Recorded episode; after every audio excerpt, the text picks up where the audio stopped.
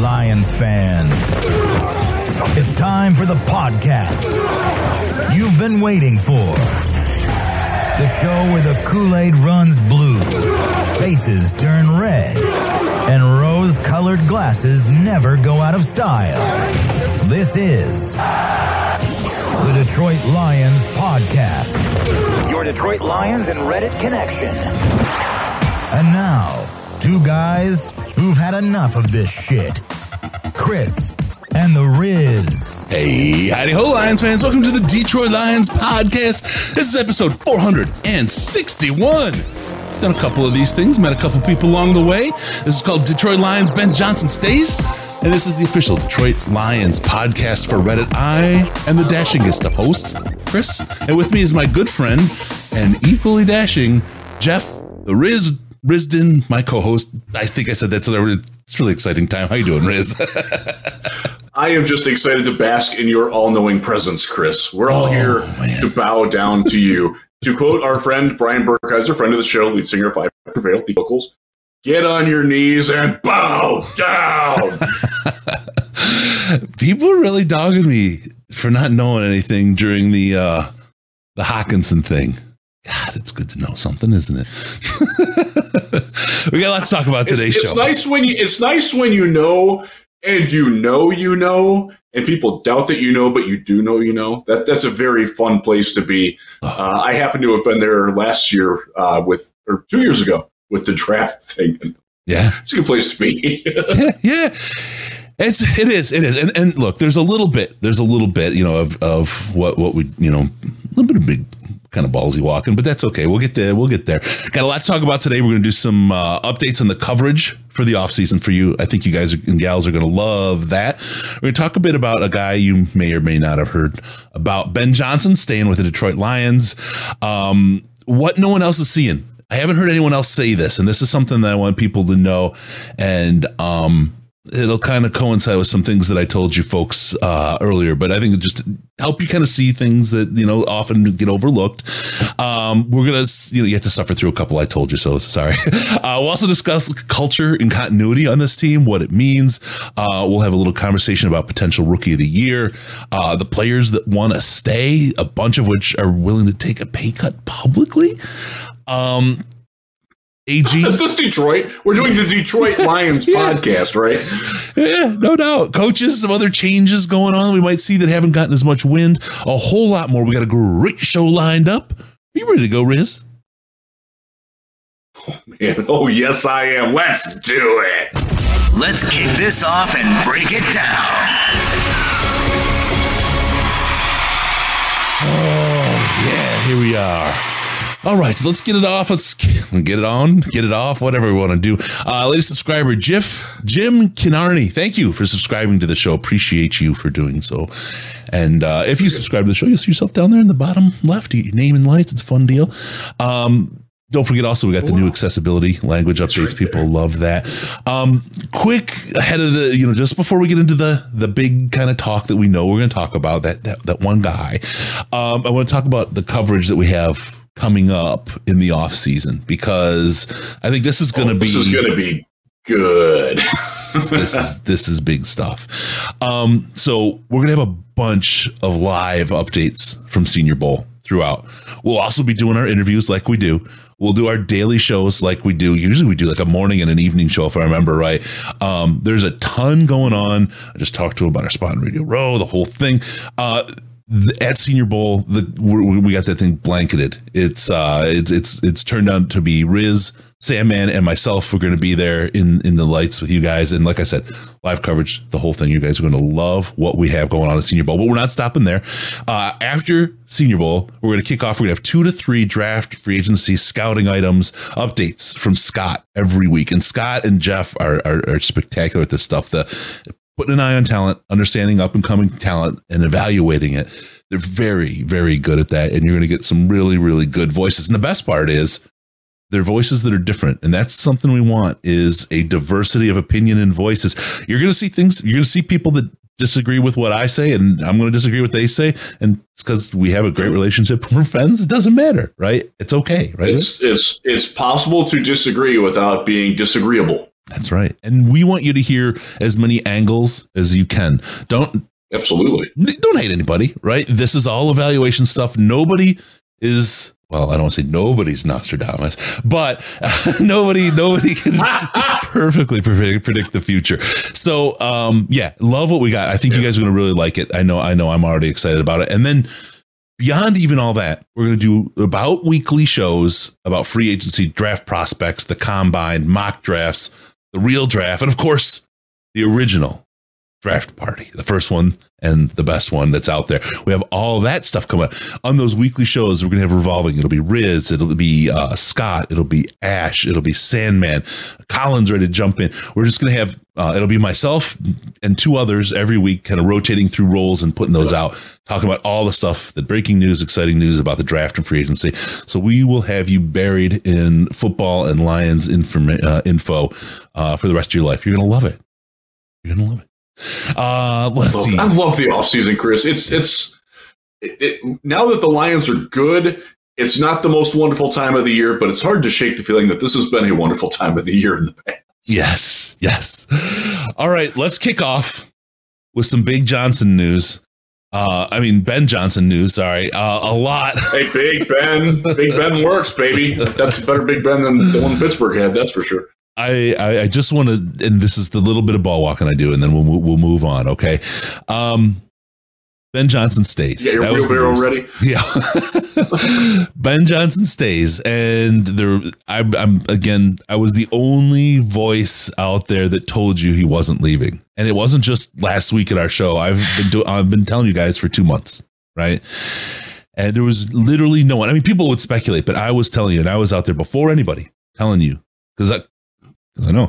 Uh, and the re- and I was confident in doing that. You know, people talk about, well, anyone could take a guess. No one was taking that guess. Nobody was taking the guess that Ben Johnson isn't going anywhere. And as a matter of fact, everyone was sure he was gone. Everybody was sure he was gone. And I told you with the YouTube short that we released yesterday, you saw, I, I said, he's not going anywhere. Now, next year, or the next year, I'd worry about it and he'll take some friends with him, like I said. But there's something else I think that kind of will help you with this and that nobody is really concentrating on in the conversation about Ben Johnson staying with the team. And it's the it's the part where I talked about look, nothing's impossible.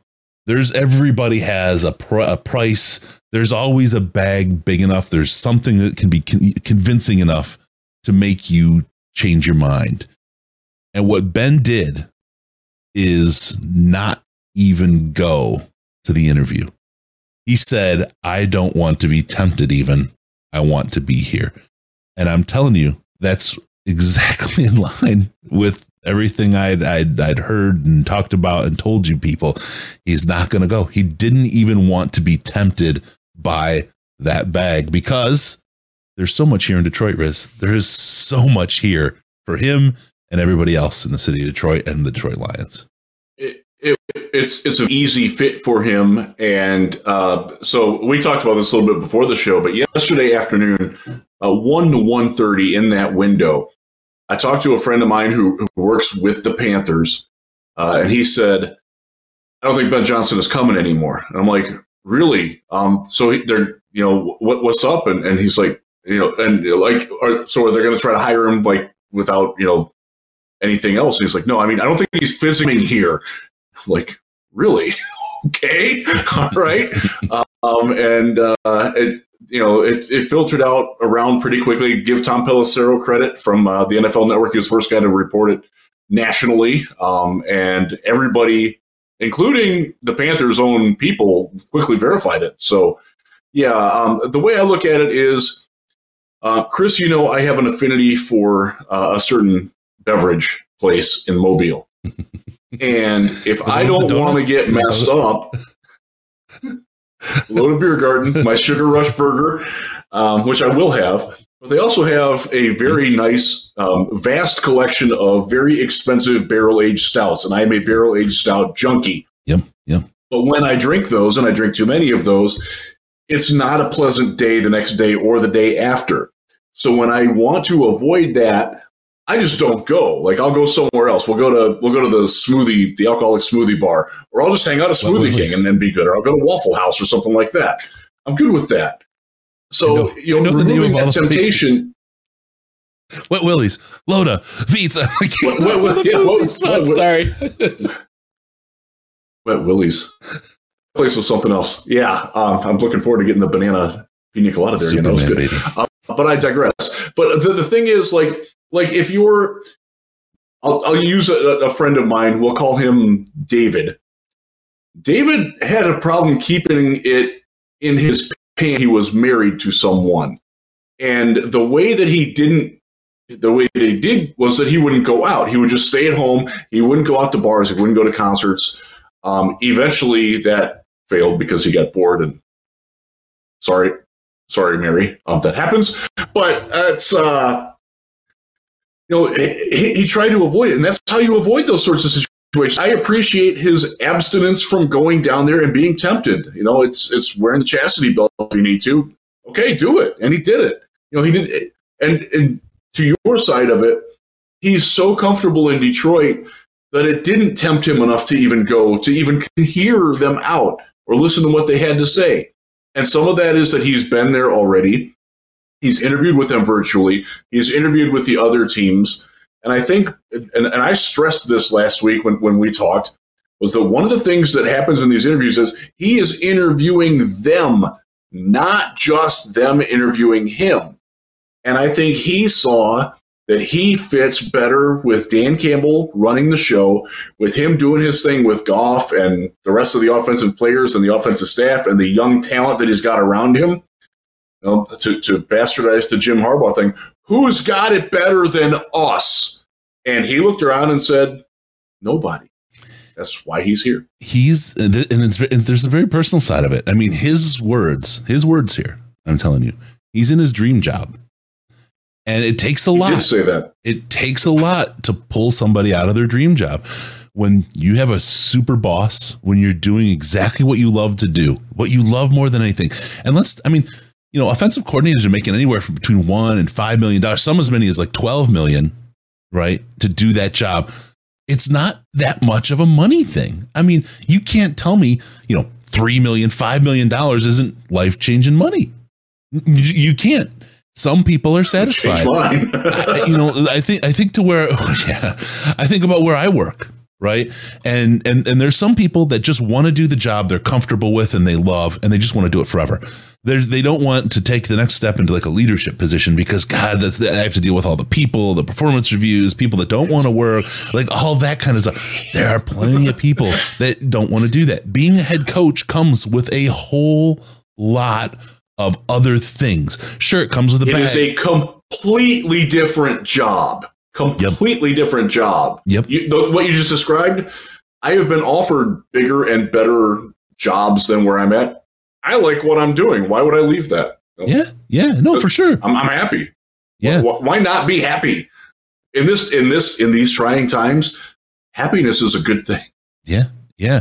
And you think about what they have as a team.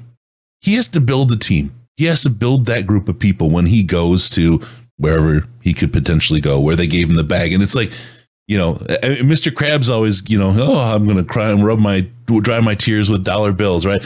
It's, it's, it's possible. You can do that, but it can be pretty lonely. I mean, you ask anybody with a whole ton of money what it's like, and it is lonely because you can't really trust people. You see lottery winners. That's, that's I mean, that's, uh, that's kind of a, a situation. There's a lot of hassle and stuff that goes with it. And I'm not saying that, you know, if it went south, Ben would never work again. But I mean, you can look at the Joe Lombardi life. we'll talk about that later. There's something to be said to be in a place you we love to, don't we? being really good at your job, doing what you love with a group of people you love, and really believing that you can hit the top and be do your part to t- to take your that that group of people to the top. Because there's every single one of these people that are in Allen Park that that play for the team, that coach the team, that you know the the, the, dude slinging the Gatorade bottles of water, right? Every one of them dream of a championship. Every one of them do. And when you're surrounded by people and that are driving in a direction that can do that, and you love where you are and how much you make, all that kind of stuff, why would you throw it away? Why would you?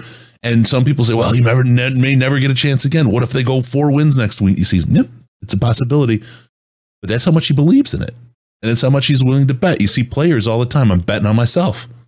And Johnson's betting on himself. Um, you see a lot of people, you know, uh, that good uh, offensive coordinators and other parts of the teams that never go anywhere, that never, and, and, and they do really well. They make it to the playoffs. They, they, they win Super Bowls and they don't leave the team. They stay part of that team as long as they can until it, until it kind of breaks up and then they, okay, we reform somewhere else or move on to do our thing somewhere else as our coaching trees are and all that kind of thing. I'm, I'm really, really happy and, and, and, and I was confident. And I told you the one way that he didn't stay was if he got that, that massive offer that was not refusable. And, by not going at all, he said, That's how much I want to stay. I don't want to be tempted. That's and he also, in that process, told Houston and Indianapolis, who had also interviewed him and were looking for second interviews, I'm not coming there either. And so that that sort of makes it where it it wasn't just that he didn't want Carolina specifically. He doesn't want anywhere else but Detroit. Yep. And I think that speaks again to what, what you just talked about the level of comfort that he has in the role that he's in, the trust that, and respect that he has for the players around him, who, by the way, just about every single one of them will be back next year. That's that, uh, that group. That's I mean, a level of continuity that you don't get a lot in the NFL, uh, especially for a team that is positioned the way the Lions are to make a pretty quick rise up the charts, and that's. Uh, look, they, they, do they have needs on offense? Yeah, a couple. They do. They they certainly do. But his unit is tight, man. They're they're good. They're close. They get along well. They're they're well conceived. Give Brad Holmes some credit there and Ray Agnew some credit there yep. for finding guys who fit with what Ben Johnson wants, with the vision that he and Dan Campbell and Jared Goff all created together. I think Goff deserves some credit for his input on the offense. Uh, and Ben Johnson told us this at the combine last year when he did a little huddle with the, the Detroit reporters off to the side. He's like, look, Jared Goff, I will make Jared Goff be the best Jared Goff he can be, but he needs to he needs to tell me how he can do that and how I can help him do that.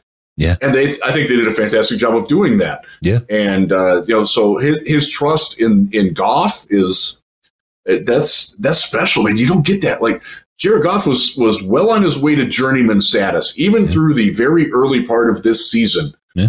And it clicked for him, and now they know they've got a damn good thing going. And I disagree. We're though. all going to benefit from that, and it is so nice, man. You, early this season, the results weren't there, but the the points were they're number one scoring point, you know offense for four, through four games right? It wasn't Jared Goff that was not winning the games and and, and that's something people kind of sh- shrug off and and you know we'll have plenty of time to talk about quarterbacks and all that kind of stuff but you brought up a great yeah. point. Brad Holmes. You know Ben Johnson staying is a testament also to Brad Holmes not and, and MCDC right? Uh, well we'll talk about him him in a second but um yeah we will. Brad Holmes as a GM Ben chose Brad Holmes rather than any other GM that's out there. And there's something to be said about that, right? Again, team top to bottom. That offensive unit, they are truly brothers on in, on that field. They they love each it's, other. It's Just, it's a like I, have been around a lot of teams. The camaraderie and the trust and the the genuine love that they have for one another. That's not everywhere, man. It really isn't. yeah, yeah, no, it's it's it's this is it's it's a special deal, and they talked about it after the last game, and you've heard it a lot more. But again, I've been telling you guys, they truly when there's when they say you know family on three, they truly believe that this is the family. This is like the German Salva family. It's the the family is you know the friends of the family you choose. That's who these people are and Holmes has put together a very special group and and and Ben knows it. Ben knows that Holmes will put the right people in the right places to get this team to win. He knows Dan Campbell. Think about being Dan Campbell on and we'll talk about him on the Manning cast. We can just slide that into that topic into here if we want. You're Dan Campbell on the Manning cast. You probably know. Either he knows or he has a meeting with Ben the next morning. I'm to say he had a meeting the next morning because he was very subdued on the Manning cast. You know what I mean? He was. I watched it. Um, I don't normally watch the Manning cast. I just not not what I do. Mm-hmm. Um, but I did watch that, and in part because I thought Deion Sanders was spectacular. I, I cannot get enough Deion Sanders. Um, I don't always like him, and I certainly don't always agree with him. But the guy is a that guy has the gravitas and the media savvy Uh, and I love that. I loved him as a player. Loved him at Florida State. Was was uh, he was he was in college right as I got into college, and uh, that was when he was finishing up. And my God, like he he was he was prime man, and I've I've always loved and respected that, and, and I thought he was great. And then you get Dan, and you expect Dan to be Dan, you know, turned Yeah, on MCDC, yeah, yeah. and he was he was a little subdued um, relative to what you normally get from that. And I thought, okay, it's late. It's you know he, he's at home. Uh, there, there's been a lot going on with, with his life. He's got you know what's going on with Ben Johnson, what's going on with my team. You know, I'm a I'm starting to finally watch college football. He's starting to see a little. He There- seemed a a little bit going sick, right? He seemed like he had a little the sniffles or a little cold going too. But uh, Yeah, well, that happens when you're outside in Green Bay kicking their ass, and you know you start to get the the red nose and the red cheeks and the red eyes. yeah, it happens. Um, Yeah. yeah. but um, um, I forgot what I was going to say. Shoot, talk amongst yourselves. talk among you. All right, so I'll, I'll I'll go. To, I will go to Campbell. Right, working together with with Campbell is one of the things that Ben absolutely loves, and that kind of partnership. When he takes Campbell's role, right? He's only his first year as an offensive coordinator, and we know, uh, well, it was Tomlin did that, did the one year and jump, right? But I'm, you know, these are two. And by the way, wasn't a very good defensive coordinator either. yeah. Um, and, and these are two different personalities, Tomlin and, and and and Ben Johnson, right? And I'm not saying that there's uh, there's you know it's it's a personality type thing, but it's just it's first year, and I think he knows it, and I think everybody knows it, and I think he's really really happy. I wouldn't be surprised, and I'm not calling this shot right because I said it could be next year, but I'm not. I wouldn't be surprised if he hangs around for two more years. I, I really wouldn't. that, that's and that's what Nick Sirianni did. Sirianni waited until the right situation for him, where he realized that. So um, I, I saw a stat that the average first-time head coach lasts two point four seasons. That's not a lot of time. Now you're going to get paid five to fifteen million dollars to not coach that team for a year Mhm. okay, that's pretty nice, but that's humiliating, man. Because then you're then you're you know you're in the likes of Steve Spagnuolo and Hue Jackson and guys like that who are like, oh my god, no, keep him the hell away from my team. That guy was awful as your head coach. Um, Nathaniel Hack is going through that right now. He's interviewing for the New York Jets offensive coordinator job.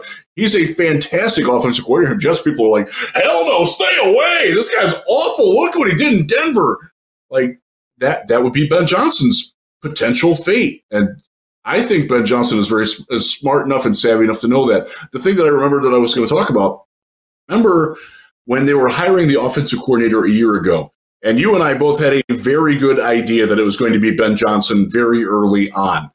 And I think, oh, and, and that was not just us, by the way. That was a lot of the Detroit media. We all kind of had a pretty good concept that they were not looking at the. Joe Brady's of the world. I was ahead of time on that by a month. You were ahead of time, but but that was that was one.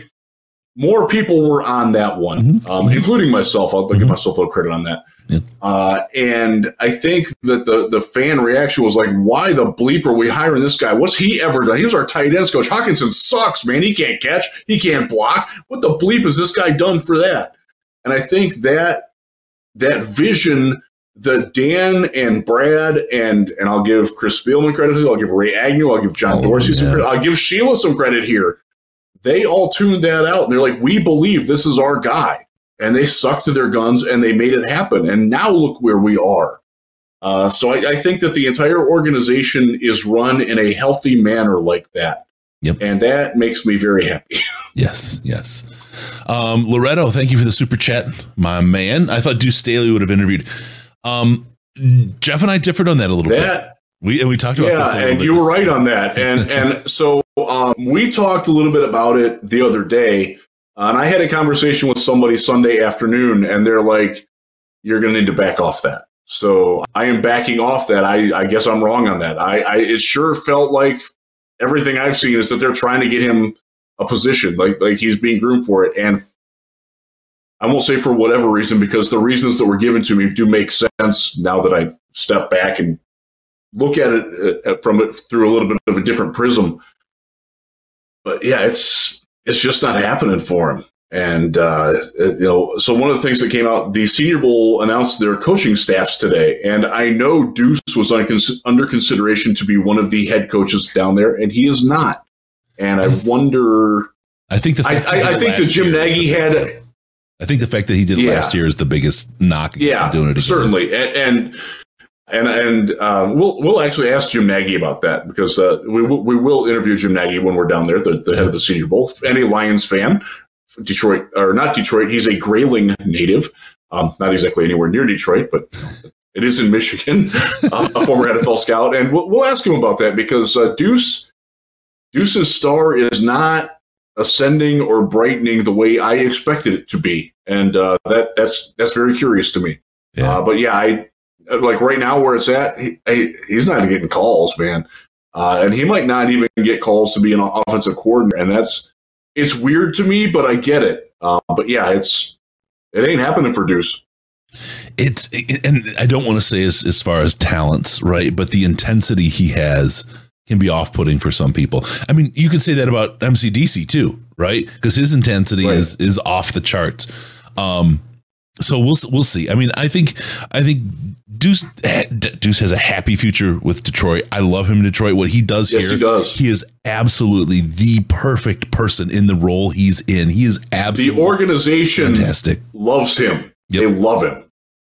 Yeah, absolutely, and they should because he's he's he's great at what he's doing. I'm not saying he wouldn't be a great head coach, right? But but right now we've got one, and we've got a great Deuce Staley doing great things for for this team. So I'm happy to keep him. As for him, if his if Hell if yeah. his goal is to move on, he may shut it down too. I mean, there's the one that's the one thing nobody's talking about. Deuce may have said, "No, I'm here. I'm here another year." Because th- look at how long Campbell was the assistant coach under uh, Sean Payton, right? Five assistant years, head coach. Yeah, uh, yeah, yeah, five seasons. Yeah. And and it took it takes time, right, to learn and to be and to be as successful as MCDC has been out of the gate with the roster that he was handed year one, right? After the the Quinn and Patricia years.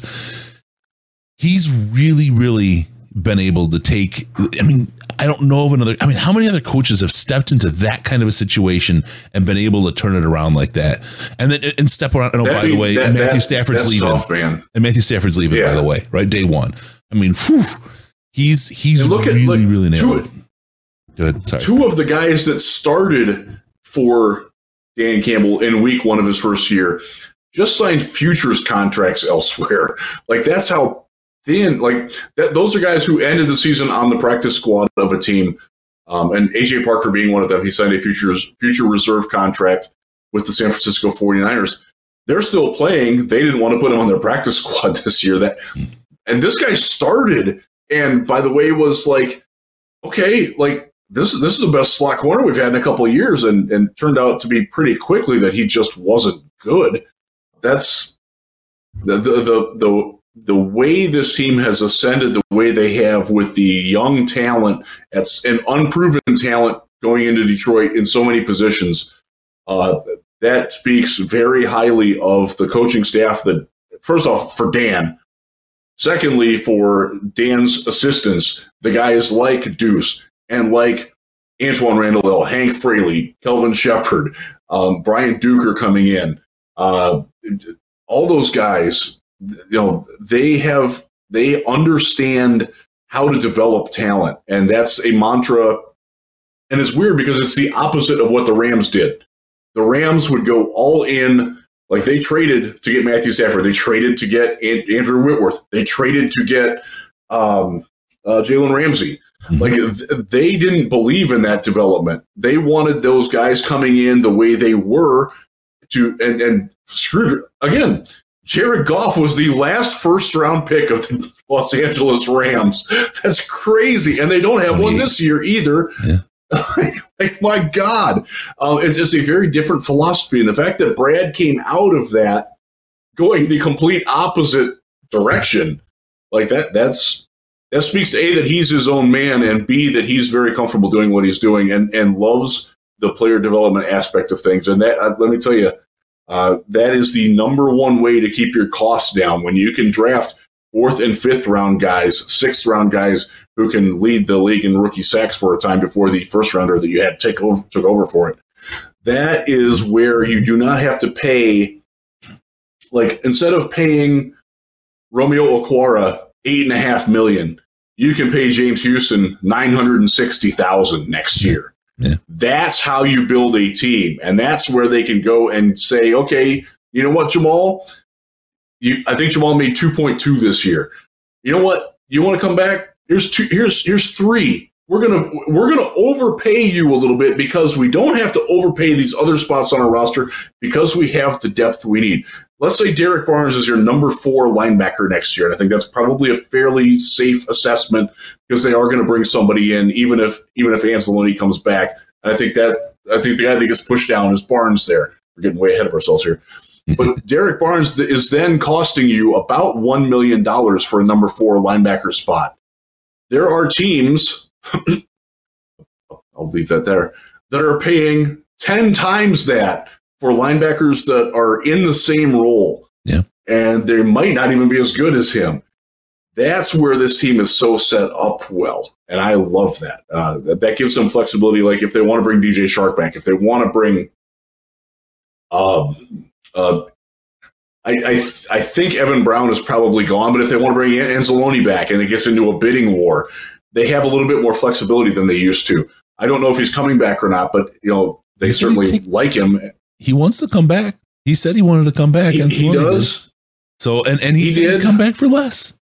I, I, I, I I don't know if I believe him. Like I want to believe him. I don't know if I believe this. This is his last shot at a big deal.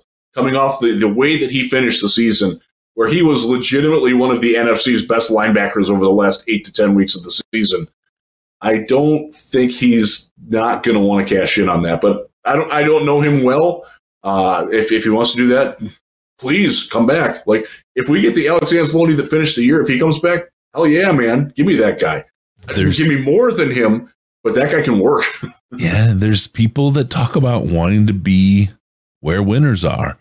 And you got a guy in Anzalone. Wasn't he on the Super Bowl team with the Saints? I can't remember if he was or not.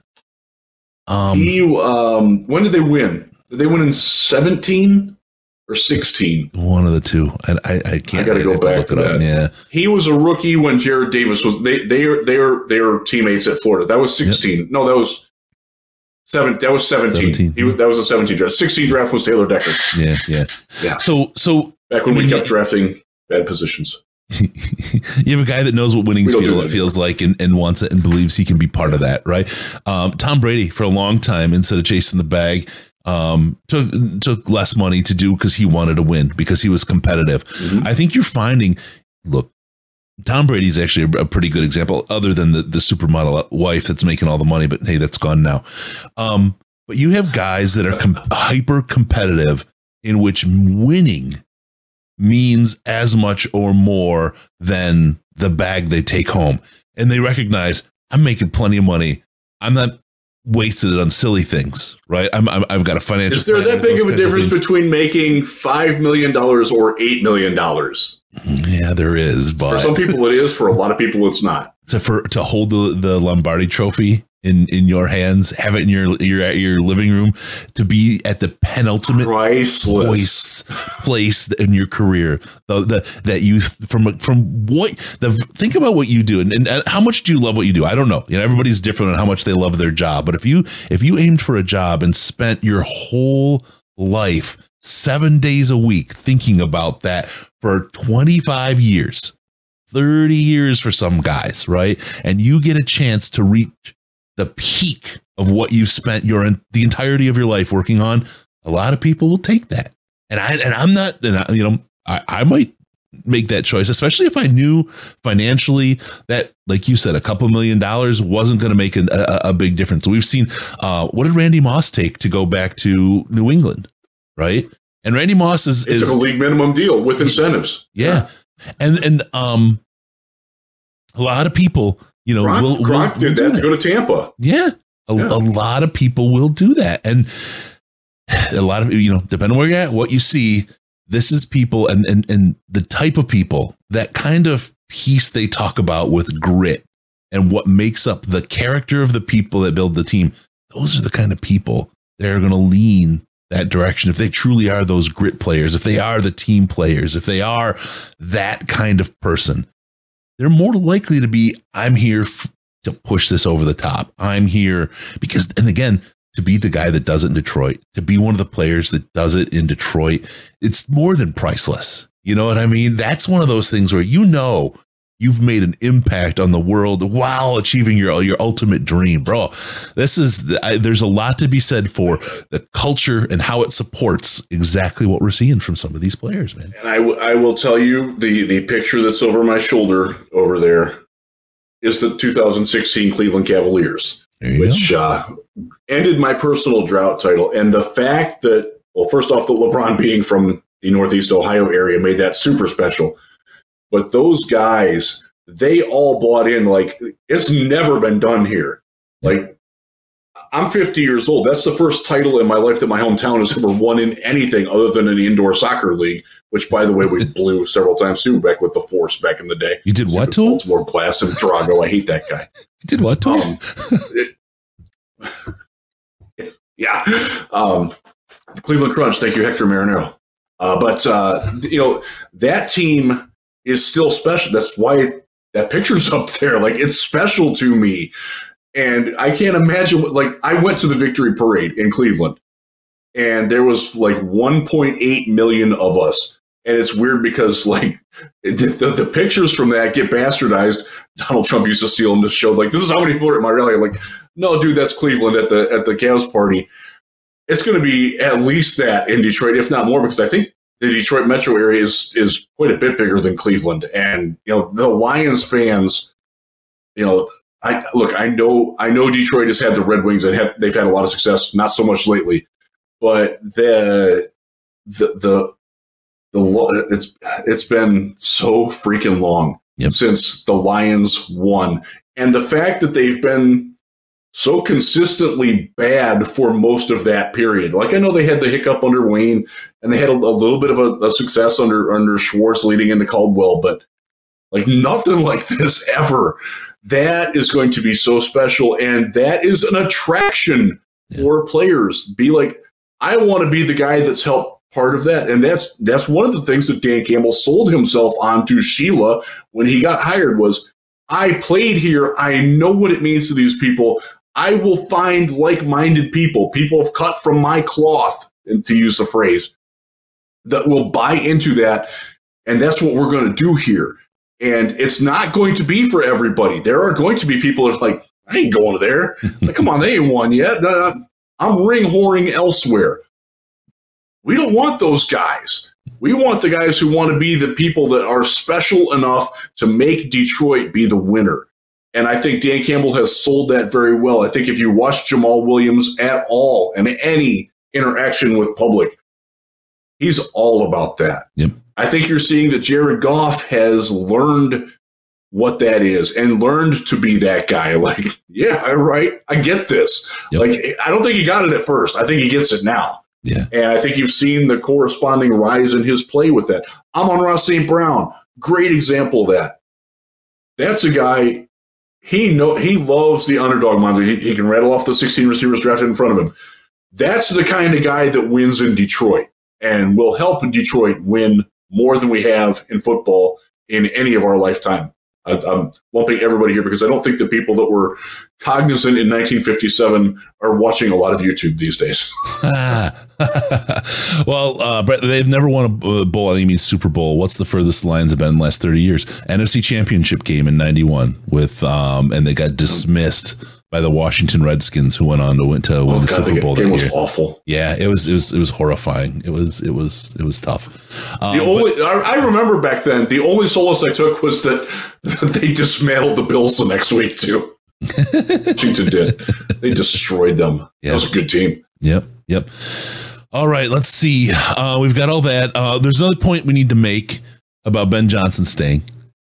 And it is that this puts the exclamation point at the end of the sentence. The North runs through Detroit. It's absolutely the case now. And I think somebody wrote something about that. Riz, do you know who that might be? uh, might have been me last night, bleary eyed after my son played a crap basketball game. His worst game of the year. Um, yeah, so yeah, that was uh, that was my catharsis. Um, but yeah, the, the the thought that, and this keeps it, it's keeping the band together and keeping them together for another season and building on the cohesion that they've got and the special relationships that they've got and the and the the interpersonal dynamics like it's all there and you look at green bay and I, I listened to a little bit to the Sirius XM NFL radio show today, uh, our friend Pat Kirwan and Jim Miller, and they talked about like they, they took. Oh, I, I take it back. This it was the show that was before them, and I don't remember who the hosts were. I think it was Brad Hopkins, and they had Packers fans calling in and like, "I'm so sick and tired of Aaron Rodgers and his BS. I'm done. I'm ready to move on. Get that clown out of here. Let's see what we've got in Jordan Love. I'm sick of it." And like they got multiple callers that were in that vein. And I'm like, okay, they're not going anywhere. Minnesota, I think we saw them exposed for what they were. By the way, congratulations to the Giants. That was nice. I, I liked that.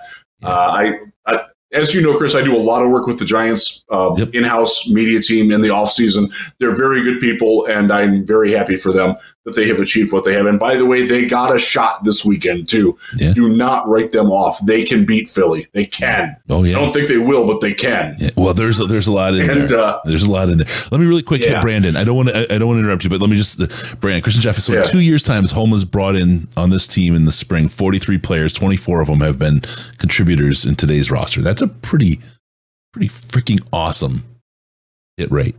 I mean, It is, and, and again, that that means you're not overspending to patch holes. The way um, I'll, I'll I'll talk about the Cleveland Browns for a second.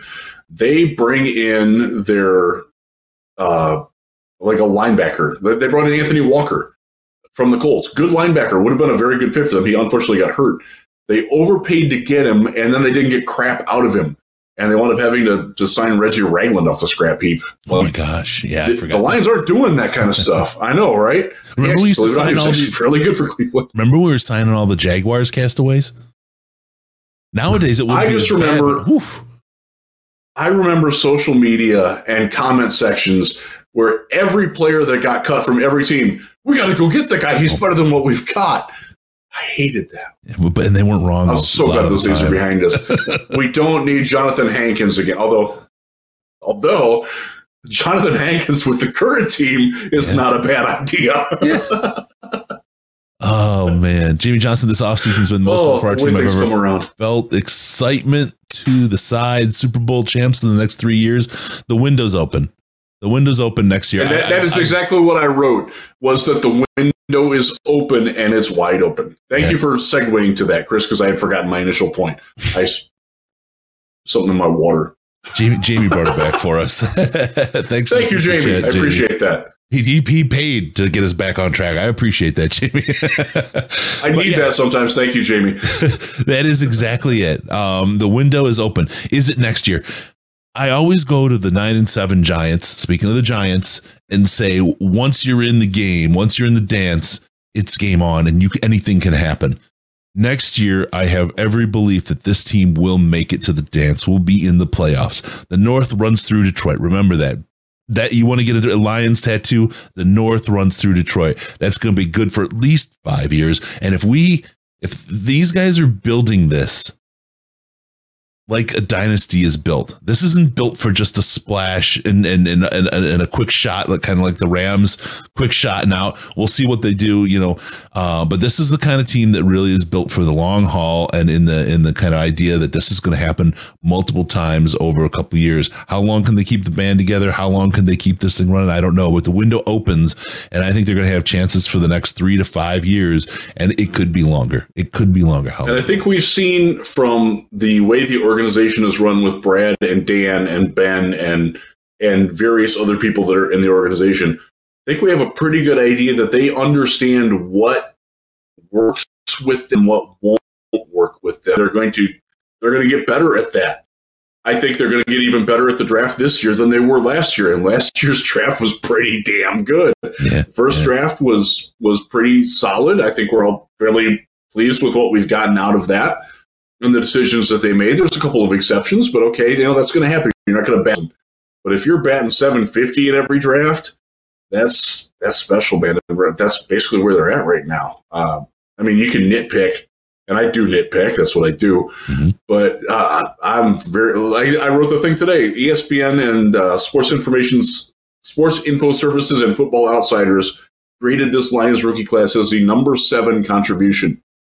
And a lot of people were like, "How come we're not higher than that?" Okay, well, just step back for a second. You're you had three guys coming off of major offseason surgery who did not get to participate in the offseason at all.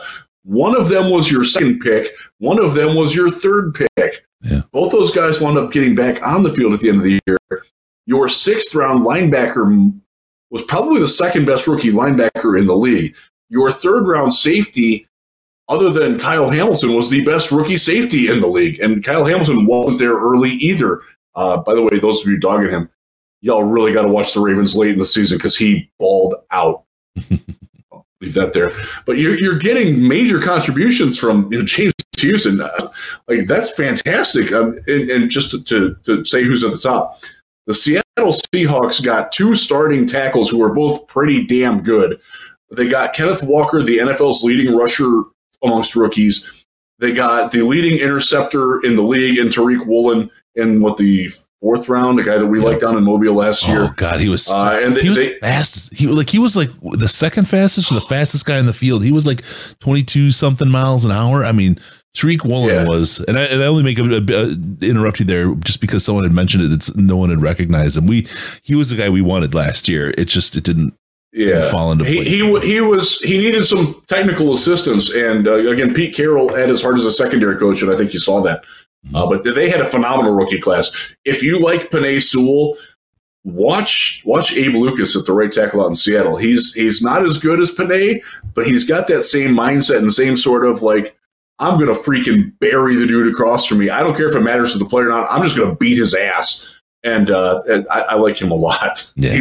and so, so you're not going to be number one in that. But the fact that you got the contributions you did when you and, and by the way, your seventh round pick is a 26 year old special teams only slot corner who never played.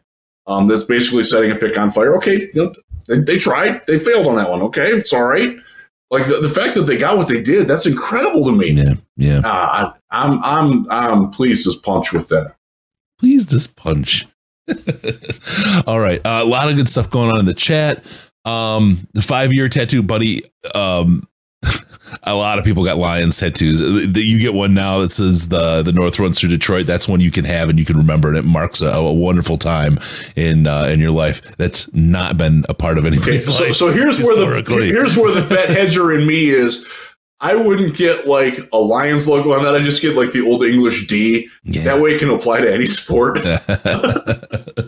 well, I guess no. The North isn't. Uh, they don't do the North in baseball no, uh, or basketball or hockey, do they? no. My thoughts. The North runs through Detroit. That's it. it It only does in football Detroit. right now because the, the Pistons, it sure ain't running for the Pistons. Ooh. Yep. Yep. Um, so, so just really quickly, um, one of the things, uh, there's a lot of draft talk going on and we'll, we'll touch on maybe a little bit of it in this We're show. gonna we're gonna hit the draft later. Like this is this is Ben Johnson. This is this is culture time, baby. and I want to talk about a little bit because we just, as we go forward, Riz is going to have mailbag, which will likely start some, some serious draft talk, uh, early next week. Um, I have, I have some travel I have to do. We're going to do a show on the 27th on Friday night. Uh, so join us Friday night, get some drinks on, have a good time. And then it's off to Mobile the entire next week, the week of January 29th. All week we will be in Mobile and there'll be, like I said, tons and tons and tons of shows. I will be there from Sunday the through bell. Friday. Yep, same. Cannot Subscribe, hit the bell, get to know when we're going on because there's very, very, um, there's often no warning when we're gonna bite when we're gonna come on and pop in with our interviews. And Yeah. like last year, So- we had so- three or four different Lions coaches, position coaches. We're gonna have a lot of. We had Dan Bellinger on, who the the was just mentioned in the chat. He's a great, great dude. Loved Giants him. tight end. Yeah, Really yeah. good player. We liked him a lot. We did. him. wanted him. Uh, yeah. We had Dave Pitt, Fipp come over and take over the, the sound effect machine. That was that was awesome. so yeah, so that, that was funny because he was supposed to give us like like five to ten minutes, and uh, the the Lions person who was responsible for shuttling him away, his signal was like, He's been here half an hour, guys. It's time for him to go. like he would have stayed all day if we would have let him. yeah, he was he was fantastic. Fipp is is is, is great. Yeah, but we, we- will have so, uh, um, so much coverage. So make sure you subscribe and hit the bell so that it heads your way. We ask once a show. We're gonna do that now. Hit the like button while you're in here. It's free. Do that. But we've got all that content, and then like we said, we've got the uh, three hits a week from Scott. There'll be a couple that follow up from Riz as well. Shorts are gonna go off the hook here pretty quick. We're gonna have all kinds of live coverage from Senior Bowl. Um, at the Senior Bowl itself, the all the practices and and, and also through the you know through the uh, Radio Row where we'll be at, um, and then you know another added weekly show to our, our rotation every week of content for draft, free agency, and everything else. So just give us give us this week to kind of wash and be awash in the the Ben Johnson news, the culture news, and It's it's very happy time. where we are as a football team. Just take stock after the season and think about how far we've come in two years since we heard, oh, we got Brad Holmes. Oh, we got MCDC. Matthew Stafford's gone. That's where we were. Two years ago, Monday was when we hired Brad Holmes. Yep. Think about that. Um, the Dan Campbell press conference. I think the anniversary is actually tomorrow. Um, it's either tomorrow or Friday. But uh, I will have something on the lines for it because I, I'll, I'll just reminisce about this and I'll, I'll say it here. I was watching it um, in a different portion of my house than where I'm at now, which was much closer to where my wife's home office is. And she was on a business call, a very a, a fairly serious business call, and I am hooting and hollering and just like, what the hell's going on here? Like I was in shock and awe. And she comes in and it's like, what are you doing? What are you making? I'm like, because I am so fired up about our new coach. He's amazing. And uh, now, now she gets it. Yeah, Yeah. uh, yeah. But that's like we've come.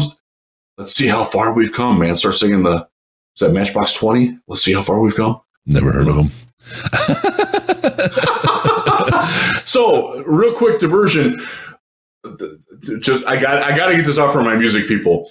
It's been very fashionable. Nick Long. I'm sensing the tide is turning, and their latest album, like, look, I'm one of those people that has made fun of them a lot. Their new album is legitimately pretty solid, and I'm starting to sense the fact, like, okay, okay, you know what? They might not be all that bad after all. That's my musical musical minute with Riz there. Music with Riz. All right, so um, let's talk about culture and continuity. Yeah, I think we've we've we've hit on that a little bit, but I mean, this is really what what you have with with Ben staying, with the the the front office that you have, and and let's also not discount the fact that this is the first year that uh, Brad Holmes' system, uh, IT system, and it is is all and his draft system and, and, and, rating and all that is finally fully in place. This is the first year that Brad is going to get everything as he wants it for the draft, and it's so exciting to think about that. By the, by the way, the scouting staff, scouting staff, both pro and college, is almost completely intact from last year. I think there's one change. Yep. So they know the system well. Yep. They know what this team wants and looks for. Yeah, That's important, too. And they've done great work, right? And they- and As such, Yes, they they should they should still be there. So we're seeing all these things come together with the team that we've had, the the the, the quality drafts that we've had so far and already. And you know, I've heard things um, about some of the players that have been drafted, like uh, Penei Sewell, one of the best people that they've ever coached, right? I mean, just top notch character. And it goes, you know, we talked about the grit, the guys that want to come back, the family, the the culture of what has been built here. And you bring a guy like Ben back, you got a guy like Duce, and I'm I'm gonna say this, I'm gonna put it out there. It could be, you know, people are short and Duce like, oh, he's not getting interviews. You just might not want him. Don't put that aside because you know you, you can make up all kinds of reasons why. Like I see Duce and I think he's not going to whatever. He could just not want him. He could just as much want to be here and spend a couple years under Dan Campbell and get as much and soak as much as he as, as he can. Because look, what kind of coaching experience did he have prior to Detroit? Riz, I mean, uh, what kind? Of, what's his his length of He was pedigree? a, he was a running backs coach and an offensive quality control coach. Yeah, yeah. I, way, think we got a couple of those that are upwardly mobile. Yep. Yep. I think that um I think that's it's it's one of those things. So I would not put that on uh, his ability or the NFL not liking him or anything else. I, I would actually lean more towards maybe Duce doesn't want to go anywhere because he wants to. He's doing his time, and he's look. He knows he's if anybody will preach grit and and spending your time and getting better and work. It's Duce. He he very well could be owning this and saying that's what I got to do. That's what I'm going to do. I'm going to preach it. I'm going to live it. I'm going to be it. I'm going to model it, and that's what we do here. That's that, and that's part of that. You know, That again, is that is Duce, man. That's Yeah. him. Yeah. So I mean, you think the culture, the continuity, top to bottom, we're in we're in really really good shape. Let's talk about a couple other people first. Before I get into Lions coaches, I want to lean and give a big congratulations to our man Jim Schwartz. You called it last week, Jim Schwartz of Cleveland, and I I I, I love that guy. Good I for still him. do. Yeah, and and he's going to do a great job there. He's going to do whether it's the wide nine or not, I don't know, but he will do a great job in Cleveland. I will just say this: Myles Garrett in the wide nine with the man corners that they've got, and they've got three of them that are damn good. Uh, Martin Emerson, by the way, is a rookie, was phenomenal. Uh, and his old teammate at Mississippi State, Emmanuel Forbes, is a guy that I really like for the Lions in the second round this year. I think they can get him in the second round with that Minnesota pick. That would be optimal for me because that guy can start right away. Uh, but I digress. There, there's your draft second. Uh, Jim Schwartz is exactly what Cleveland needs. Now they they've got to help him out. And I wrote a massive thing at Browns Wire yesterday. I did a, a spot on Cleveland TV last night. If you really care about that and, and Jim Schwartz and my thoughts on it, please check it out at Browns. It's, it's Jim Schwartz, what the Browns are getting, their new defensive coordinator. Um, I don't think that there's anybody in Cleveland that's better qualified to write that than me, so I wrote it. and uh, one of the things that I liked about it is that their head coach was somebody who was seen as the Dan Campbell of his time. He was the coach, the NFL coach of the year as a rookie in 2020. Yeah, he led yeah. that team to a playoff win when he was sequestered in his own basement because he had COVID. His star, Kevin Stefanski, has fallen very rapidly in part because he I and, and I gotta be careful on how to say this. He did not surround himself with yes men, but he didn't surround himself with people who would push him or push back Ooh. against him. Jim Schwartz, if we know anything about Jim Schwartz, he's going to tell you when he doesn't agree with you. If Yeah. he doesn't like what you're doing, you're going to know. And I think that's a healthy thing that Cleveland and Kevin Stefanski specifically need. Aside from the fact that if they get two defensive and they need two defensive tackles, and you better believe that they're going to outbid the Lions for Daron Payne or Javon Hargrave. So just put those like put those out of like they're not coming to Detroit. They are going to get more money, and I will tell you, um, I I don't know Daron Payne, but I know people who know him. He's taken every last cent he can get. So uh, look, would he be great in Detroit? Yeah. Is he coming to Detroit? I, I would really, really doubt that they're the highest bidder. Yeah. Uh, I, I think he's perfect for Cleveland and Jim Schwartz specifically. But my God, um, he's a great fit for what they want to do. And uh, I'm, I'm rooting for him. I hope it works. Um, he started his coaching career as a pro scouting assistant under Bill Belichick in Cleveland. That whole regime like got blown up, and, and by the way, people in Cleveland hated them at the time, uh, and they still talk about that. Like the '94, the '94 Browns, like they had a coaching staff that had all kinds of ridiculous coaching talent and scouting talent on it, and they were bad. like Yeah. it's crazy to me that that happened. But yeah, so I'm very happy for Jim Schwartz. I did call it, I did recommend it, uh, and I am enjoying the fact that he's there, and I hope it works out for him. Um, I am not a Browns fan, but I am a Northeast Ohio native, and I do want, and I a lot of people that I love and care about are very big Browns fans, and I want to see it happen for them uh, because this year was really. re- Oh, Just like the 0 excruciatingly bad. Just like the 0 16, it can happen for them after it happens for us. Uh, I'm, I'm perfectly good with that. If it's a decade apart, that's even better because then Detroit's had its run where they're in the NFC Championship game at least three out of four. I'll take that. Give me Yeah, that. yeah, Give me yeah. that, Chris. all right, I want to talk about somebody else who's in the who's more local to the Lions as far as coaching staff, and I look in the direction in the general direction of Aaron Glenn, and we're I feel like people are in that refractory period after hearing about Ben Johnson, which you've been hearing about for a month. I don't know why I was surprised. But um, they, they they've kind of forgotten about Aaron Glenn and the rest of the coaching staff in the in the swing of things here, and um, there's a lot to talk about because Aaron Glenn is still in the running. He's I mean, getting interviews. Um, so I, I will do a quick plug here. I did the Locked On Colts podcast with uh, my friends Jake and Zach. Uh, did that what was that Monday night? To Monday? I don't remember when. It's not important. But they were asking about at that time Ben Johnson and Aaron Glenn, and they were both indi- they both indicated both on and off air that that team is probably more interested in Aaron Glenn because of their owner's proclivity for liking former players, former NFL players, and Right. former NFL players with some swagger and attitude. Mhm. Hello, Aaron Glenn.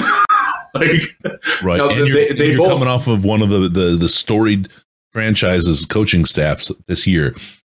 Right now, the story really Yeah. hasn't been written. I mean, there's not like a Mc, I mean, McVay's there, but nobody's really hot on hiring McVay's maid right now, like they used to be, right? I mean, they're just like, okay, no. no, Right now, yeah. the Lions are kind of the superstar coaching staff, the group that has made a turnaround, and that's why I, I still think that Dan has a shot at Coach of the Year. The, and for folks that are wondering about that, the votes were done before the first pre- uh, playoff game. I mean, it was done after the season before. Yeah, so So so there are there are two different. Vo- I'll, I'll clarify this. There are two different votings. The NFL itself votes, in the the PFWA of which I'm a member, and I voted, and I will make my ballot public. Uh, that will be on this week's 10 cents at Real GM, footballrealgm.com, where I cover the NFL and NFL draft. That's where you find my mock drafts. End of shameless plug. Um, I will publish my ballot, and I did not vote for Dan Campbell Coach of the Year, but uh, I strongly considered it, and I sorry, I don't going to win. Um, no, and, and I Dan, got money on that, right? Riz, my my Sorry. wallet Sorry, should be at the preliminary point of your voting. Like, oh my, mm. I'm, I, I, I, in, in all, in all um, full disclosure, I voted for Doug Pederson because winning a division title in Jacksonville after what he had to clean up with Urban Meyer, Ooh, yeah. hell yeah, man, that's a fantastic job. I'm, I'm going to give him credit for that. He got, but he uh, I will make that ballot public, and you, you, you will see a lot of Lions names, including a certain quarterback for the most, uh, not most improved back player of the year. Uh, I voted for Jared Goff. Wow. Wow. I, I, I wouldn't expect that from you. But that's good. All right. We'll so I'm not going to yeah, give it to injury. Like in- injured, injured guys come back. Guys that like bounce back from the mental and like the the, the state that he was in and, and how he wasn't playing well, and they suddenly get it back.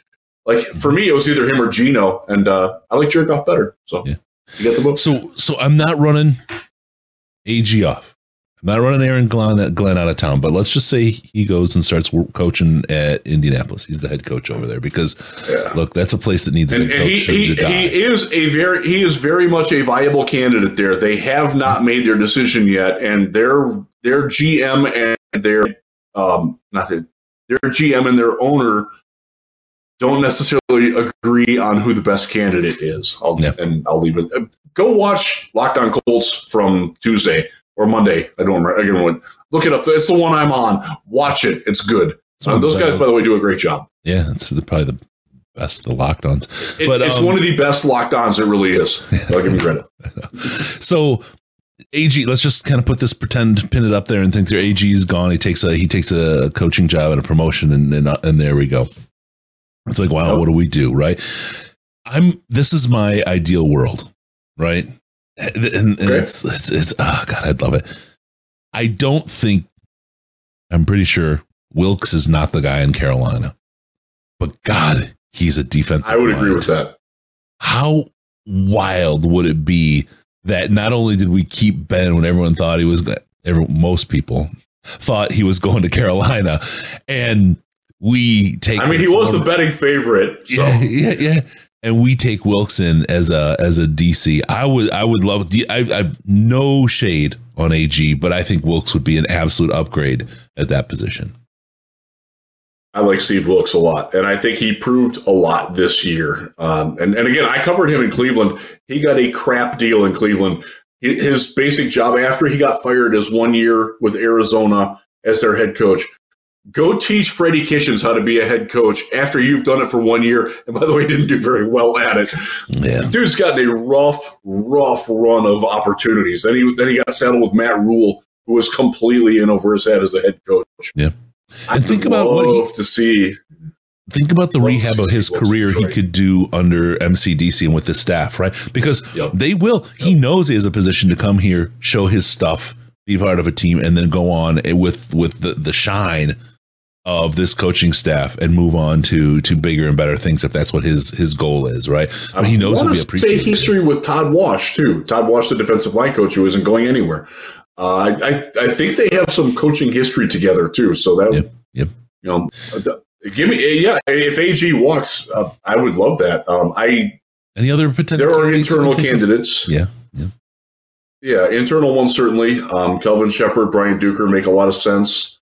Uh, I but, just don't. I uh, think Kelvin's still to- young. I think Kelvin's young to be DC myself. I Yeah, love what he does. you and I- we he had has this- a lot of skill, but I just a little young still. We had the conversation last year after we interviewed him. Right as he walked away, I'm like, that guy's going to run a college program. Like, I and I think ultimately that probably winds up being his fate because that guy, if he walks into your room, your son is going with him to that school. yeah, yeah. no doubt about it. and and uh, like, if that LSU job opens in three to five years, I pray to God they hire Kelvin Sheppard for that, regardless of what happens with the Lions and how it would impact the team. Yeah. He's perfect for that. So, you know, uh, maybe, maybe being a defensive coordinator would be a step in that direction. I don't know. Um, Joe Woods, who just got fired by the Browns, no, sorry, pass. Um, there are some other candidates out there that have some experience. I don't know. I, Steve Wilks makes a lot of sense to me. Um, Vic Fangio's doing the rounds. Yep. Um, Dennis Allen, by the way, who has worked with with um, MCDC quite a bit, he would make an interesting candidate to run the defense here, and also like have some sway on Dan because I think he knows Dan very well, and I know they've coached together for a long time under Sean Payton. That would be an interesting name to look out for uh, because it doesn't sound like he's getting anywhere else. So Yeah. keep that in mind. If AG leaves, I don't really expect AG to leave, but um, if he does, more power to him, man. He's been him. so under the radar. I'm. I wouldn't. I wouldn't be surprised. I wouldn't be surprised.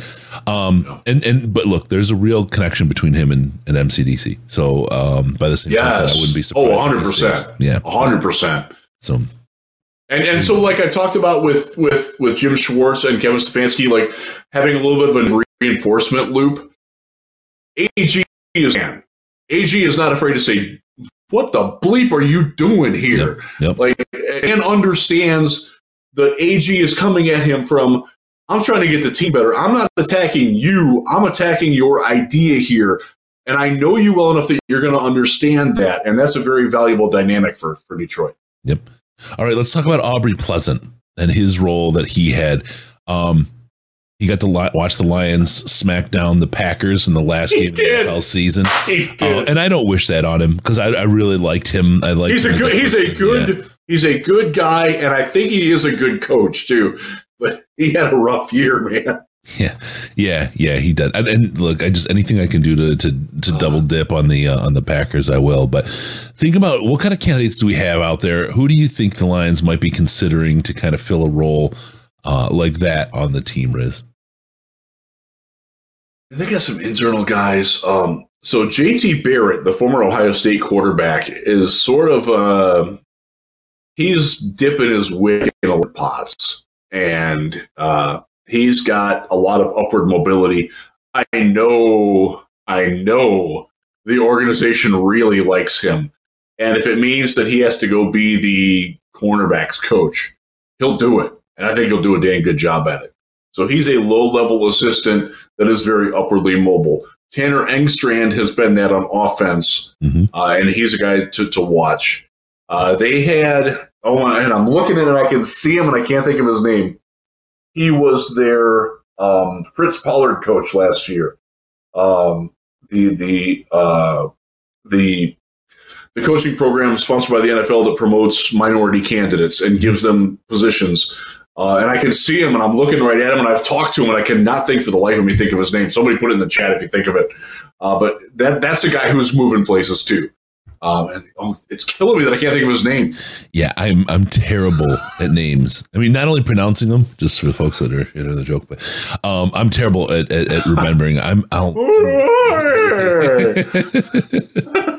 I just I just don't have that. I just don't have that in my in my brain. It's um, it's tough.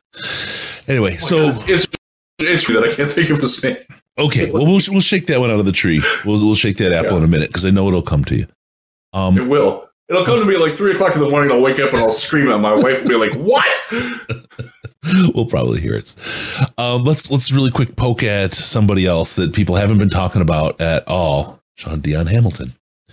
Um, Oh wow! forgot about him. Yeah. Um, Mark Brunell. He's a guy. Mark Brunell. I'm going to tell you, I wouldn't be surprised if he didn't stay. I'm not saying he's running, he's trying to leave. I'm not saying any of those things. I'm just saying very, very quietly, Mark Brunell is making the rounds. And Yeah, I don't know if he knows that's- anything. that's that's not really news to me. Um, and and I, again, I don't think he wants to leave. Uh, he's the quarterbacks coach. This is his first ever NFL gig. Before he came to the Lions, he was coaching a high school academy in Jacksonville. Um, and by the way, they didn't win a lot, which is kind of strange. But so I will always have a, a soft spot in my heart for Mark Brunell. We share a birth date, we share a fraternity, we share. Um, um, we, we, we got a lot in YouTube video and I- now. oh, oh crap! oh, I don't have the Illuminati. Let me hide the Baphomet head real fast. Oh my god! I'll see you at the Water Buffalo. I should, I should, oh. I should have worn. I should have. I should have worn my Dream Theater shirt because it's got fun stuff on it. Um, yeah, yeah. So, uh, wow. Um, let's just say that there are a lot of people interviewing for jobs in other places, not necessarily just head coaching jobs, that have a lot of connections to Mark Brunell, either as players or as coaches or as college teammates or as sharing an agent. And it wouldn't shock me. So, for, let me preface this. I legitimately do not know how much he helped Jared Goff. I don't. Um, I think that Mark Brunell's primary role this past offseason, as was described to me on the very first day of minicamp, was he's here to help Tim Boyle become the best Tim Boyle he can be. And I think we saw how that played out because he was two for eight with two interceptions and a sack in Chicago's finale when they benched the Peterman for him and then re- they brought Peterman back in like, holy crap, this guy's really bad. Um, I'm not sure how the, well that reflects on Mark Brunell. Um, I wouldn't give Mark Brunell a lot of credit for what's happened with Jared Goff, but he deserves some. And I do think that he is a sounding board that Dan respects and Ben respects Mhm. as somebody that's like, you think this works? Um, like, and, and again, Mark Brunell was an above average quarterback for a freakishly long time in the NFL. Yeah, yeah. He was really good for a long time. And I think that has some value and some merit. And I, I, I do know the players respect him and not just Jared Goff and the, the quarterback room, like the Mhm. tight ends like him. Um, he, he has helped Brock Wright, believe it or not. I've, I've seen him personally coach him. So uh, it would be something of a loss. But again, brought his name up earlier. JT Barrett is a guy that is poised to do more on a coaching staff somewhere. He was a college quarterback. He knows how to play the game. Um, did not work out for him in the pros at all, but uh, it's certainly not from lack of lack of knowledge. Um, he just didn't have the skill, and I think he would be a very natural successor if Tanner Engstrand doesn't want that. By the way, Tanner Engstrand, a former college quarterback, uh, who is their like camp arm type quarterback, like when they need somebody to throw and the quarterbacks are busy. Like Tanner can and Tanner can zip it, guys. Yep. That guy's got a hose, man. he showed that off like like when when we were there was one day where he had to like fill in and, and throw some passes.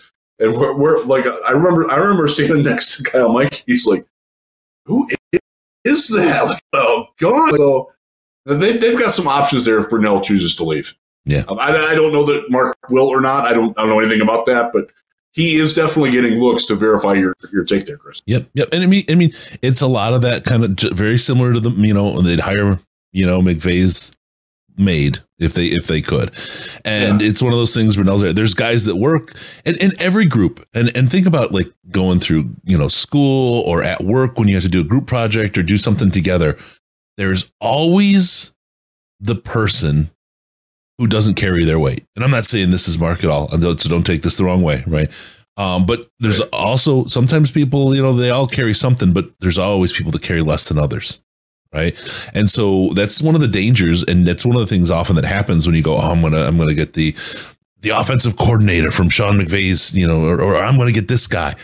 And maybe he wasn't the guy or he wasn't one of the guys that was there spending a night Right. three or four nights a week putting the, the game plan together right? I mean that's that's there's different people that that do different amounts of work and and i think those things in this organization those things are seen and those people will rise to the top. I'm not saying again anything about uh, Mark Brunell or anything like that, but um, Right. I think Yeah. everybody, all the the problem is that some people will go out that are good and they are good. Some people go out and they're and they're they're not that, and they try to continue to build with the best they can.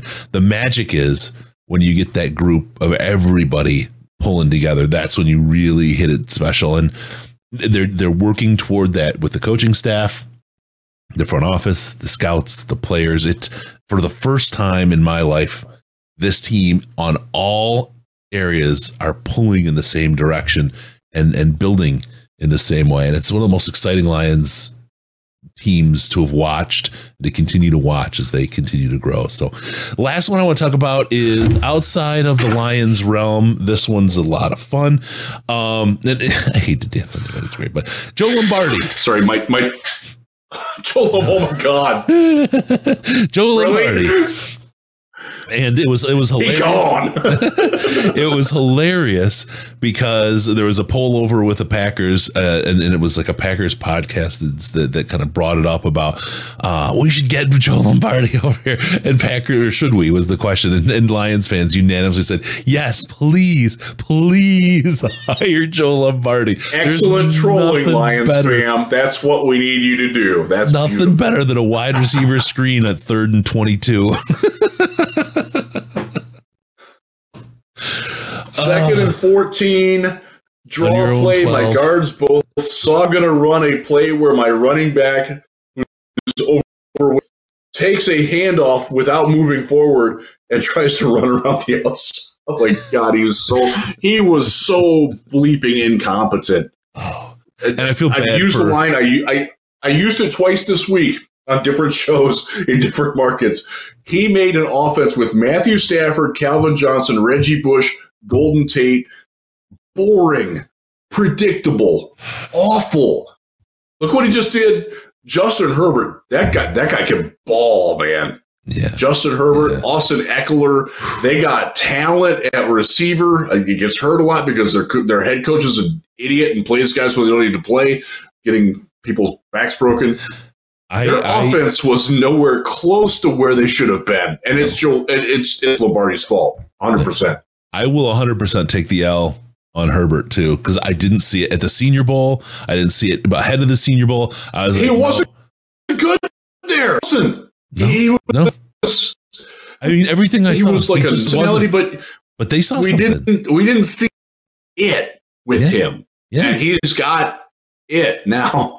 it just all it did was help me understand just how difficult it is to evaluate quarterbacks and how it just it is really a crapshoot. It just it's totally a crapshoot. And it's one of the things that we'll continue our discussion at some point about Goff and, and, and, and the others. People think I'm like all out on getting a quarterback. I'm just out on first round. I'm really out on a first round quarterback.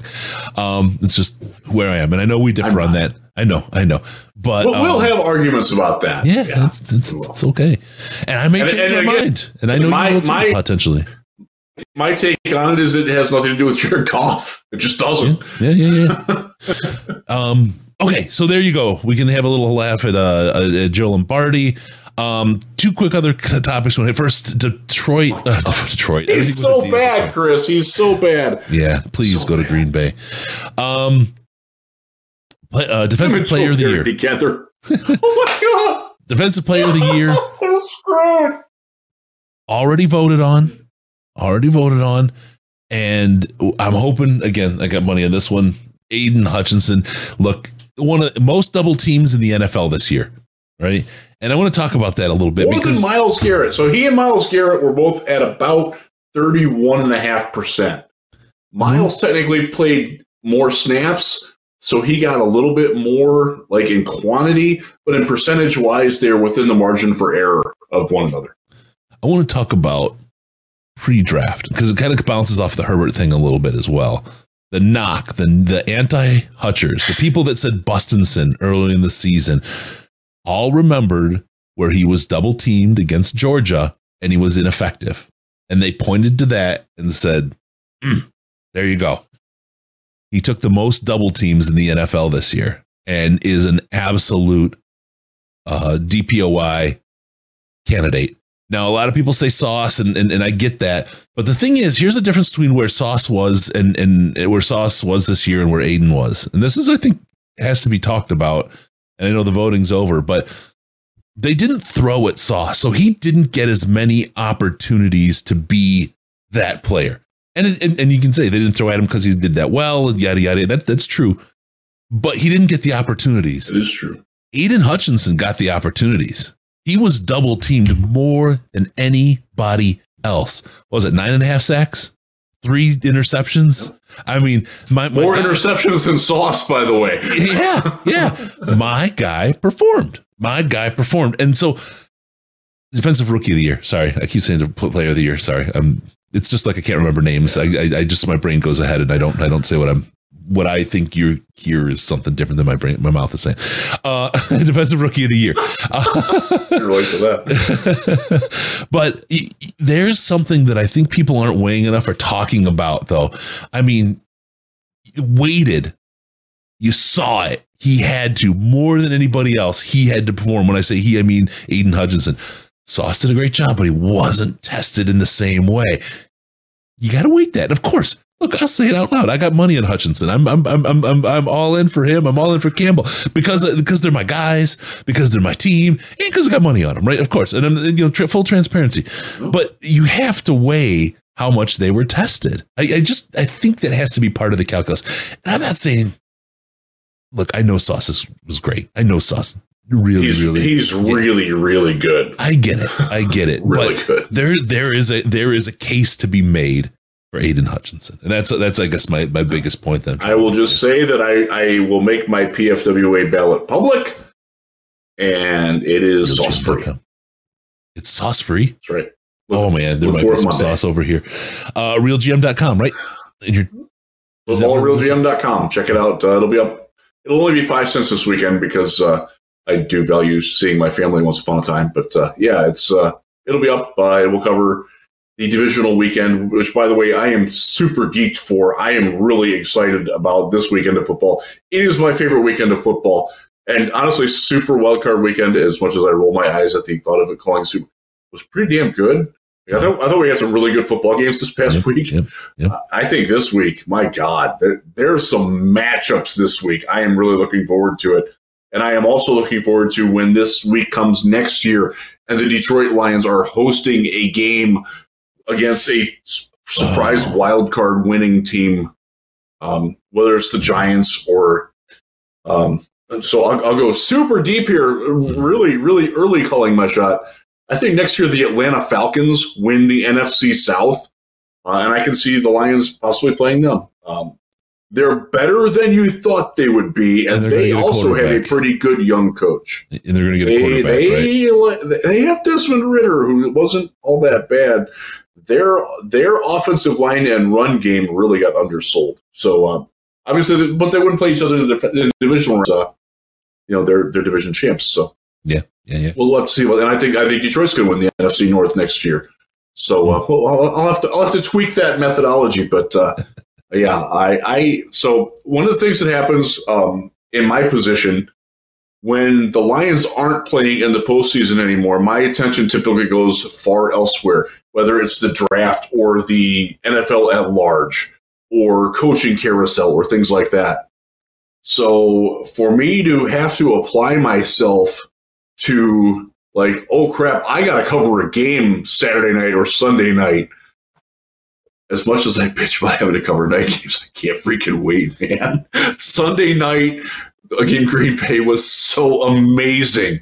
I loved it. I want more of that uh, because it's Yeah. it's been a long time since we've had that kind of excitement, kind of legitimate, not fabricated excitement for a Detroit football team. And the way that they went out and won a close game on the road, beating Aaron Rodgers and the Packers for the second year in a row, by the way, in Green Bay, and for the third straight time.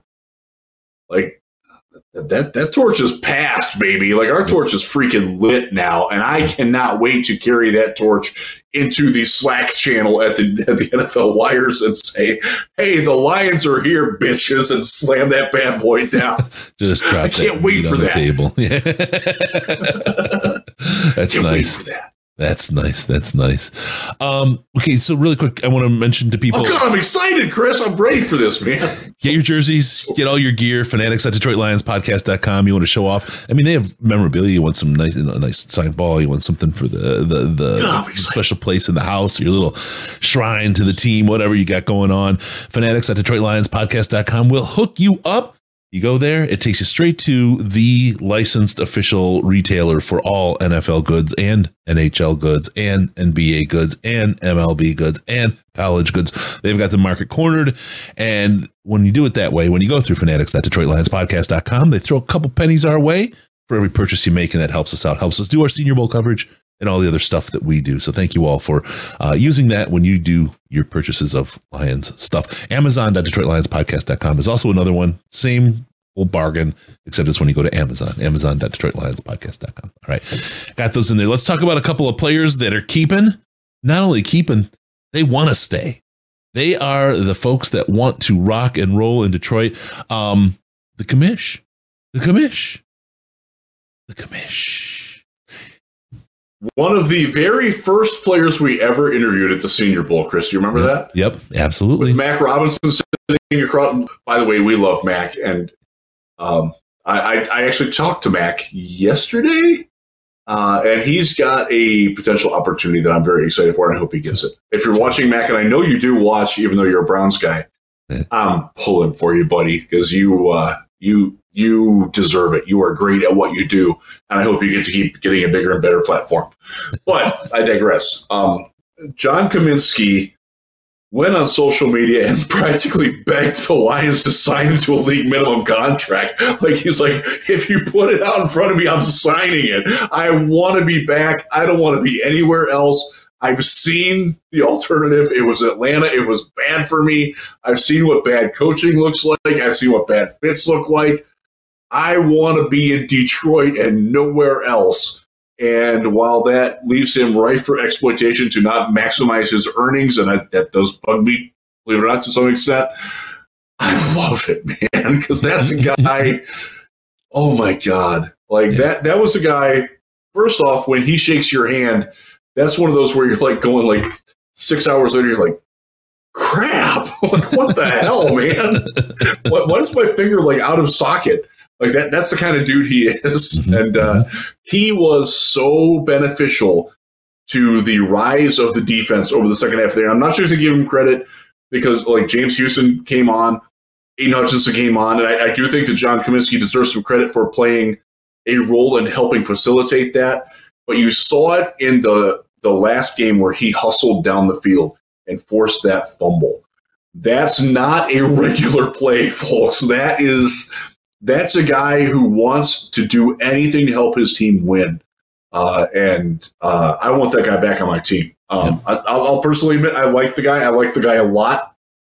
Northeast Ohio native. We got to reminisce about it. We you got annoyed with me reminiscing with him about being being from Northeast Ohio, and you probably should have. But but uh, that's a guy that like you want to root for that guy because that guy's seen some things. Yep. Uh, D two was a was a option quarterback coming out of Barberton, Ohio. Went to the University of Charleston as a six foot four, two hundred and sixty five pound option quarterback. And they're like, dude, you play defense. like we've seen you in drills. Your T, and he's like, what?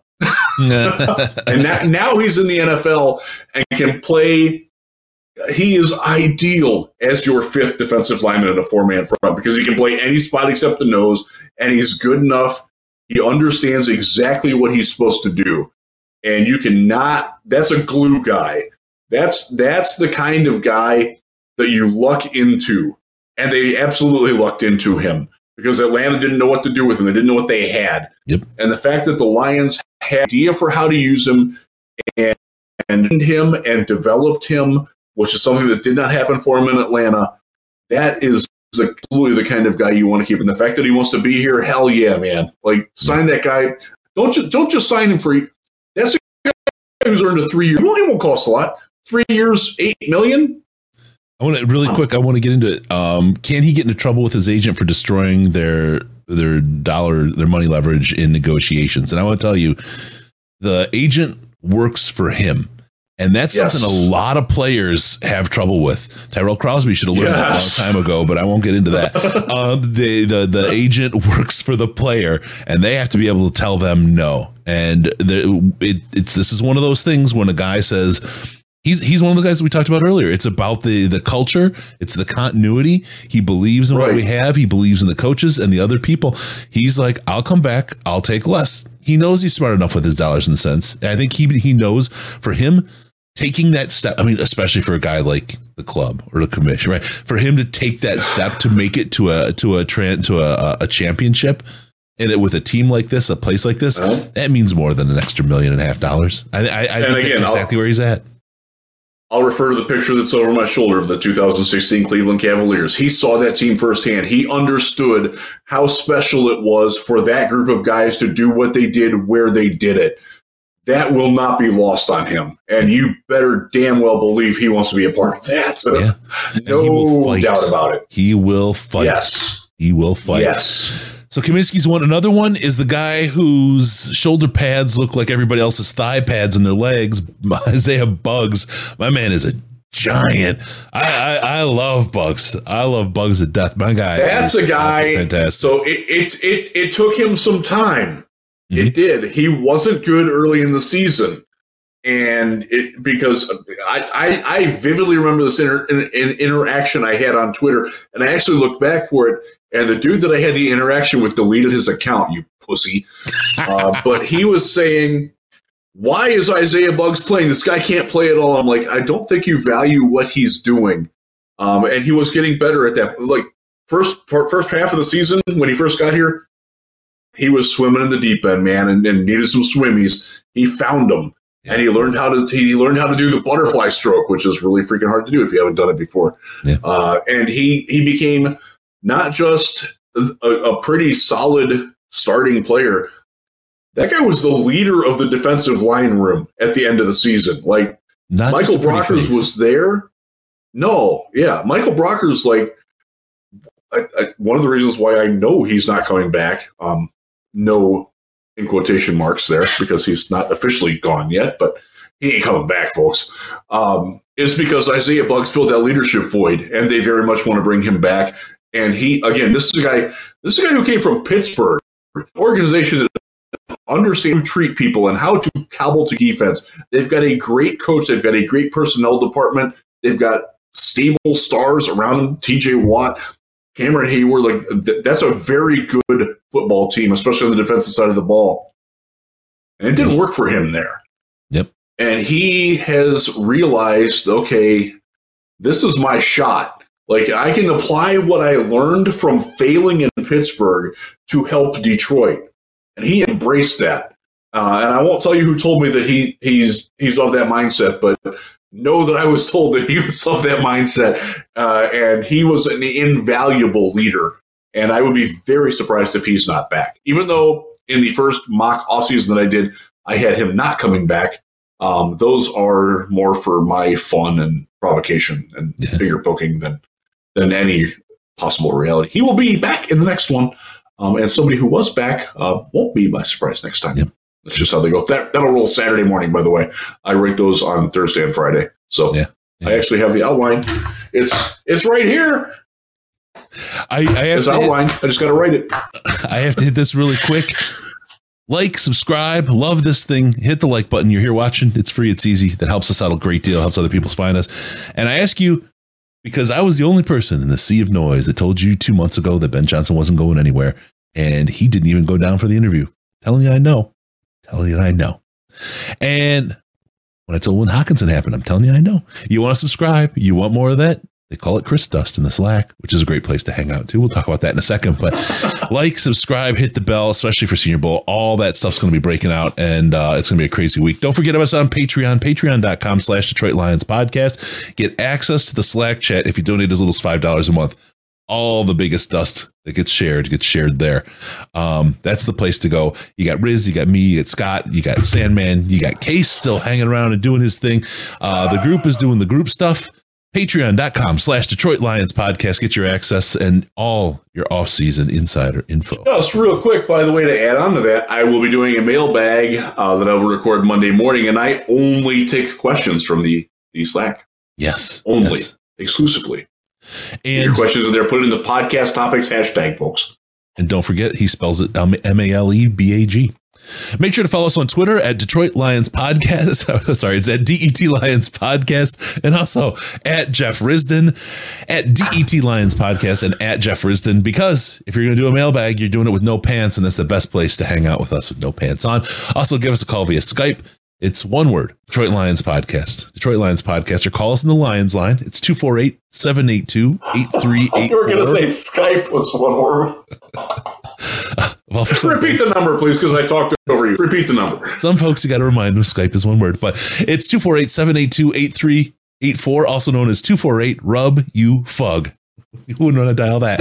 Be sure to go to DetroitLionsPodcast.com, subscribe to the podcast. Why would you do that? Why would you do that, Riz? So we can come into your ear holes logically. That's right. Thank you for tuning in. We're going to see you the next time on the Detroit Lions podcast. Remember, no pants, no toasters, no hot tubs, no problems, because we're Detroit Lions and Reddit Connection.